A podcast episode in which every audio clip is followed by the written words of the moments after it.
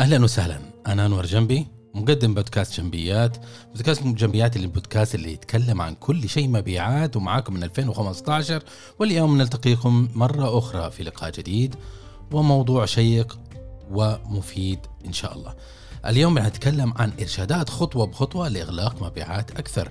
هنشارك معكم استراتيجيات مهمة ممكن تتبعها حتى تحسن مبيعاتك وتحسن استراتيجياتك في عملك. أنت زي ما أنت عارف أن المبيعات كلها عن الكفاءة وكيف ممكن نشتغل بطريقة أذكى وليس بجهد أكبر. فهنا مربط الفرس وحننطلق إن شاء الله في حلقة اليوم.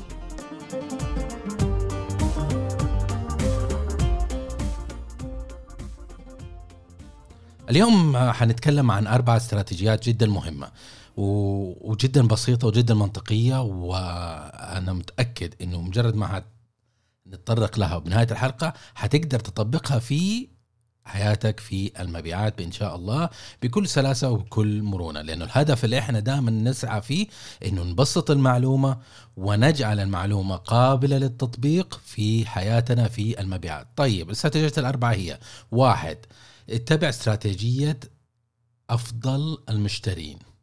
أوكي؟ استراتيجية كده سميناها أفضل المشترين. الاستراتيجية الثانية اللي هي ال sales pitch okay؟ الاستراتيجية الثالثة استراتيجية النمو نمو النجوم. okay؟ الخطوة الرابعة اللي هي النمو بخطوات صغيرة.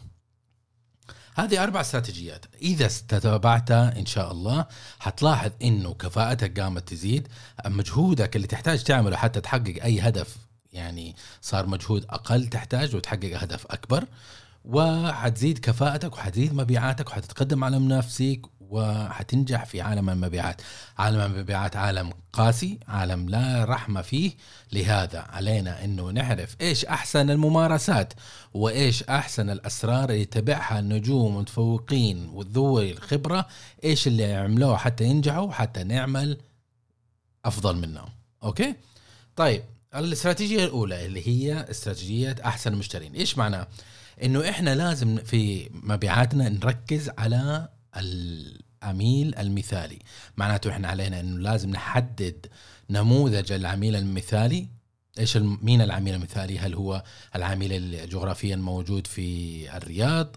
هل هو العميل اللي اللي ال demand حقه أو طلب المشتريات حقته في مدى 5 ملايين من منتجاتنا لمدة في السنة الواحدة؟ أبصر إيش هي المواصفات. أوكي؟ هل هو آه، من قطاع معين مثلا قطاع ال FMCG أو المواد الغذائية أو القطاع الصناعي أو قطاع الفندقة أو ايا كان؟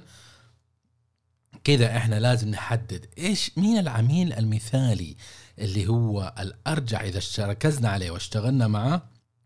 الأرجح إنه حيشتغل حيشتري مننا بنسب كبيرة ونقدر نبني علاقة معه طبعا في عملاء خارج هذه النافذة ممكن يشتروا لكن ما هم ناجحين زي النموذج المثالي. لهذا إحنا لازم نحدد الايدل كاستمر بيرسونا أو آه، النموذج المثالي للعميل أو الأفاتار ثم نحدد عليه. الفكرة هنا الدارسين والخبراء يقولوا إنه نحن إذا اتبعنا أو ركزنا قوتنا وتركيزنا ومواردنا ومجهوداتنا في المبيعات على شريحة صغيرة وأعطيناهم قوة أكبر حتكون النتائج أفضل وأحسن من اننا إحنا نسعى وراء الجميع ونحاول إرضائهم. حطوا في بالك دائما هذه الكلمة رضا الناس غاية لا تدرك. إذا إنك أنت بتتشتت وتوزع ال 24 ساعة نفترض إنك تشتغل 24 ساعة في اليوم. نفترض إنك توزع ال 24 ساعة على عدد لا نهائي من الناس معناته الناس اللي فعلا على الأرجح إنه حيشتروا حينالوا منك مجهودات آه، مبادرات أو أفعال أقل. لأنه أنت بتوزع مجهوداتك. لكن بدل ما تركز على الألف عميل نفترض تركز على الخمسين. هنا انت حتحرص حتفهمهم تبني علاقة حتقدر تفصل الرسالة البيعية لهذه الشريحة بحد ذاتها. مما يزيد بعينها إن هي آه، تزيد نسبة التحويل نسبة إنهم هم تحولوا من مشترين من عملاء مهتمين إلى مشترين وهكذا يعني. فمسألة إنك أنت تركز هي لعبة جدا جدا مهمة. الاستراتيجية الثانية اللي هي تطوير ال sales pitch أو النص العرض. ال sales pitch بشكل عام هو المقدمة العبارة الوصف اللي ممكن أنت تستخدمه حتى توصل فيها رسالتك إلى العميل من أول لقاء وتنال آه، استحسانه وتنال اهتمامه وتحوز على رغبة منه إنه يعرف أكثر تثير فضوله. أوكي؟ ياما البائعين لما يجي يقعد قدام المشتري قدام العميل يبدأ يلف ويدور يقعد يتكلم في مواضيع خرابيط وما له دخل في في في السالفة. وهذا التكتيك اللي هو طقة والحقها تسبب إنه تسبب حيرة للعميل. ومن هنا أنت ضيعته. أنت صرت ما برزت بين المنافسين بين العشرة 20 30 منافس اللي كانوا حاضرين قبلك عند العميل وال 30 40 اللي حيحضروا بعد ما تغادر أنت المكتب. فهنا الفكرة أنت لما تيجي تجلس مع العميل لازم تحوز على رضاه تحوز على اهتمامه تحوز على تثير فضوله وتبرز نفسك من بين الجموع لأن العملاء بخلاف ما قد ربما تظن أن العميل جالس بس قاعد كده ينتظرك متى أنت تقابله وتحاول تقنعه ويقتنع ويشتري منك أو ما يشتري. هذه هذه فكرة يعني قاصرة. لكن الحقيقة إنه العميل عنده مصدر لا نهائي من الحلول مصدر لا نهائي من من المنافسين اللي قاعد يحاولوا أو البائعين اللي يحاولوا إنهم يبيعوا له ومن ثم آه الاختيارات موجودة عنده. فإذا إنك أنت ما برزت فمعناته أنت مجرد خروجك من المكتب تقريبا يعني 60% حينساك. إلا إذا إنك أنت رميت hook أو صنارة شنكرته وجذبت اهتمامه.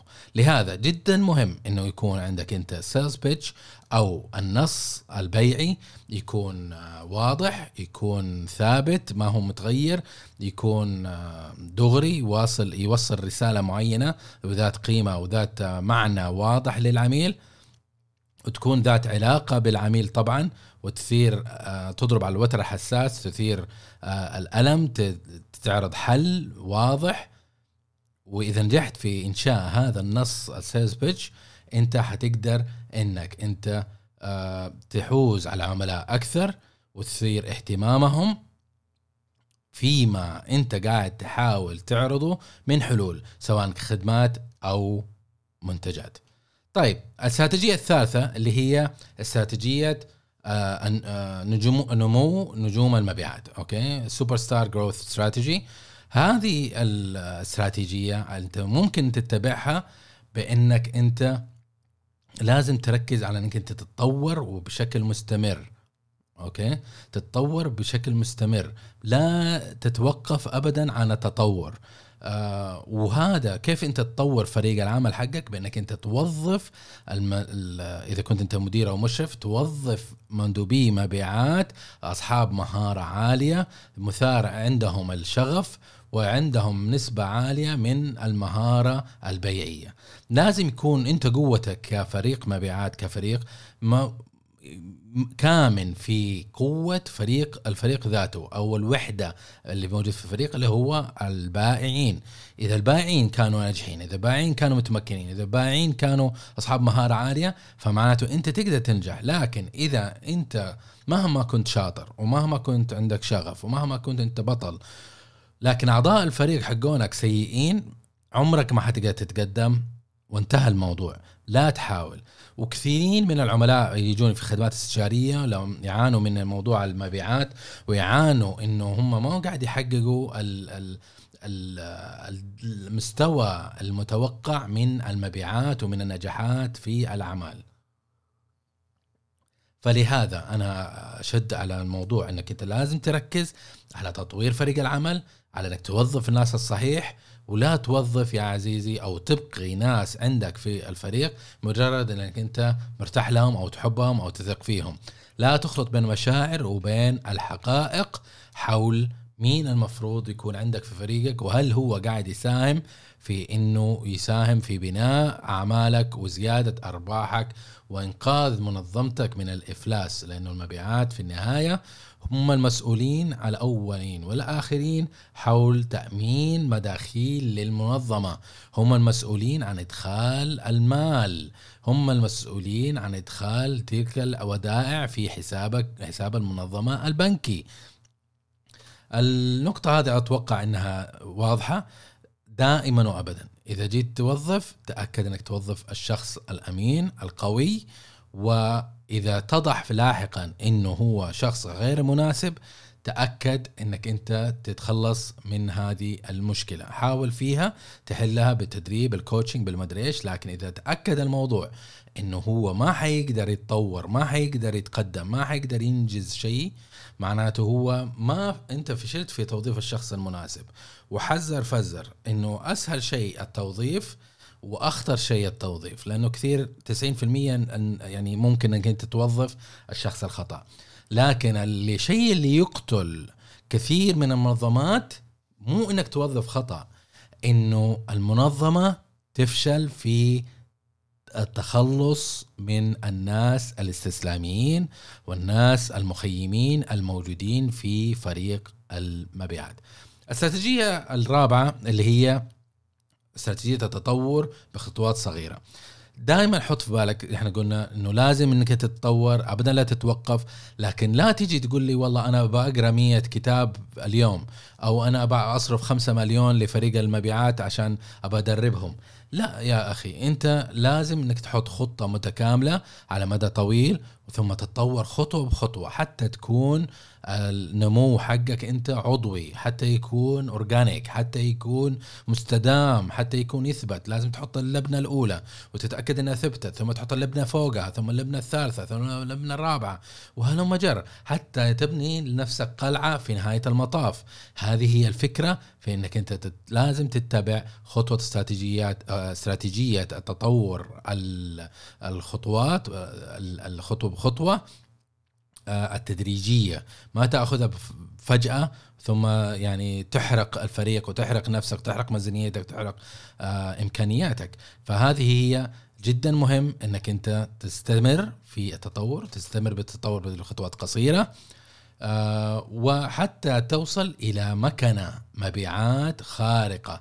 يصير عندك جنود من نينجا المبيعات اللي ممكن إنهم هم يساعدونك. للأمد الطويل بولائهم وبمهاراتهم آه، وبإمكانياتهم. الشاهد هنا إنه بناء فريق مبيعات خارق. بناء مبيعات خارق مكون من نينجا المبيعات أو نجوم أو نجمات المبيعات عملية ليست سهلة. لازم تعرف هذا الشيء. وهذه العملية تحتاج موارد تأخذ وقت وتأخذ كثير من الجهد. طيب؟ وبكل تأكيد وبكل تأكيد ممكن إنك تنجح في عمل فريق خارق بنفسك. وإذا ما قدرت حاول تتواصل مع استشاري أو صاحب خبرة يساعدك. لا تاخذك الكبرياء بأنك أنت تقول والله أنا بسويها بنفسي أنا بعملها بنفسي. أوكي ما في مشكلة. سويها بنفسك وتقدر تسويها بنفسك لكن تخيل كم الأخطاء اللي أنت ممكن توقع فيها مقارنة بصاحب آه، خبرة في نفس المجال. استشاري ممكن إنه هو قاعد يشتغل قاعد يشتغل مع كثير من العملاء وعنده خبرة متواصلة ومسؤول عن عن تطوير فريق مبيعاتك وعملياتها. فأنت خلاص يصير تستثمر مبلغ معين وتحقق الهدف بأسرع وقت بأكبر كفاءة. هذه هي الفكرة حق استخدام استشاري. لكن مسألة إنك أنت تسوي لي فيها قشبة وتقول لي والله لا أنا خلاص قررت إنه أسويها بنفسي. سويها بنفسك. طيب ليش اتصلت في الاستشاري من الأساس؟ لما عرفت التسعيرة لما عرفت الرقم قررت قلت والله لا أنا صراحة ما يخارج كذا أنا أقدر أسويها بنفسي. سويها بنفسك يا أخي. الله يوفقك ومتأكد إنك حتنجح إن شاء الله. لكن ثق انه استخدام الشخص المناسب ذو الخبرة ممكن يضيف عليك يضيف لك قيمة جدا جدا جدا جدا جدا عالية. في نفس الوقت وقبل ما أقول لكم مع السلامة حابب أشدد وأقول لكم يا أعزائي في برنامج تطوير المبيعات برنامج تدريبي أونلاين مجانا فقط عليك أن تسجل بالوصلة في الوصف سجل بياناتك وحيجيك تجيك المحتوى لين صندوق بريدك. الحلو في الموضوع إنه إذا كان عندك فريق مبيعات ممكن يسجلوا في نفس البرنامج مجانا ويجيهم هم برضو البر... ال- ال- المادة التدريبية ويتعلموا ويتثقفوا ويتطوروا ويتحركوا إلى الخطوة القادمة. فلهذا أدعوك أنك أنت تسجلوا بكل سرعة ولا تس- تسوف وبس وخلاص. والمبيعات كلها علم وفن وعلم نفس فممكن إنك تتعلم إن شاء الله بكل بساطة لكن عليك أن تظهر إلى المس... إلى المصادر الصحيحة. أما كده إحنا وصلنا لآخر الحلقة اللي إحنا في هذا اللقاء الجميل وأتمنى لكم إن شاء الله كل نجاح وكل تفوق وراكم إن شاء الله من أكبر ال- يعني ال- ال- البائعين. وتاكد إنه دائما يكون عندك أنت شغفك ورغبتك إنك تحقق حاجة جميلة ليك ولنفسك ولأسرتك ولمنظمتك وتتميز وتتفوق وتكون سعيد. مبيعات حلوة. وبس وهذا اللي كان عندي هذا اليوم. واقول لكم في أمان الله.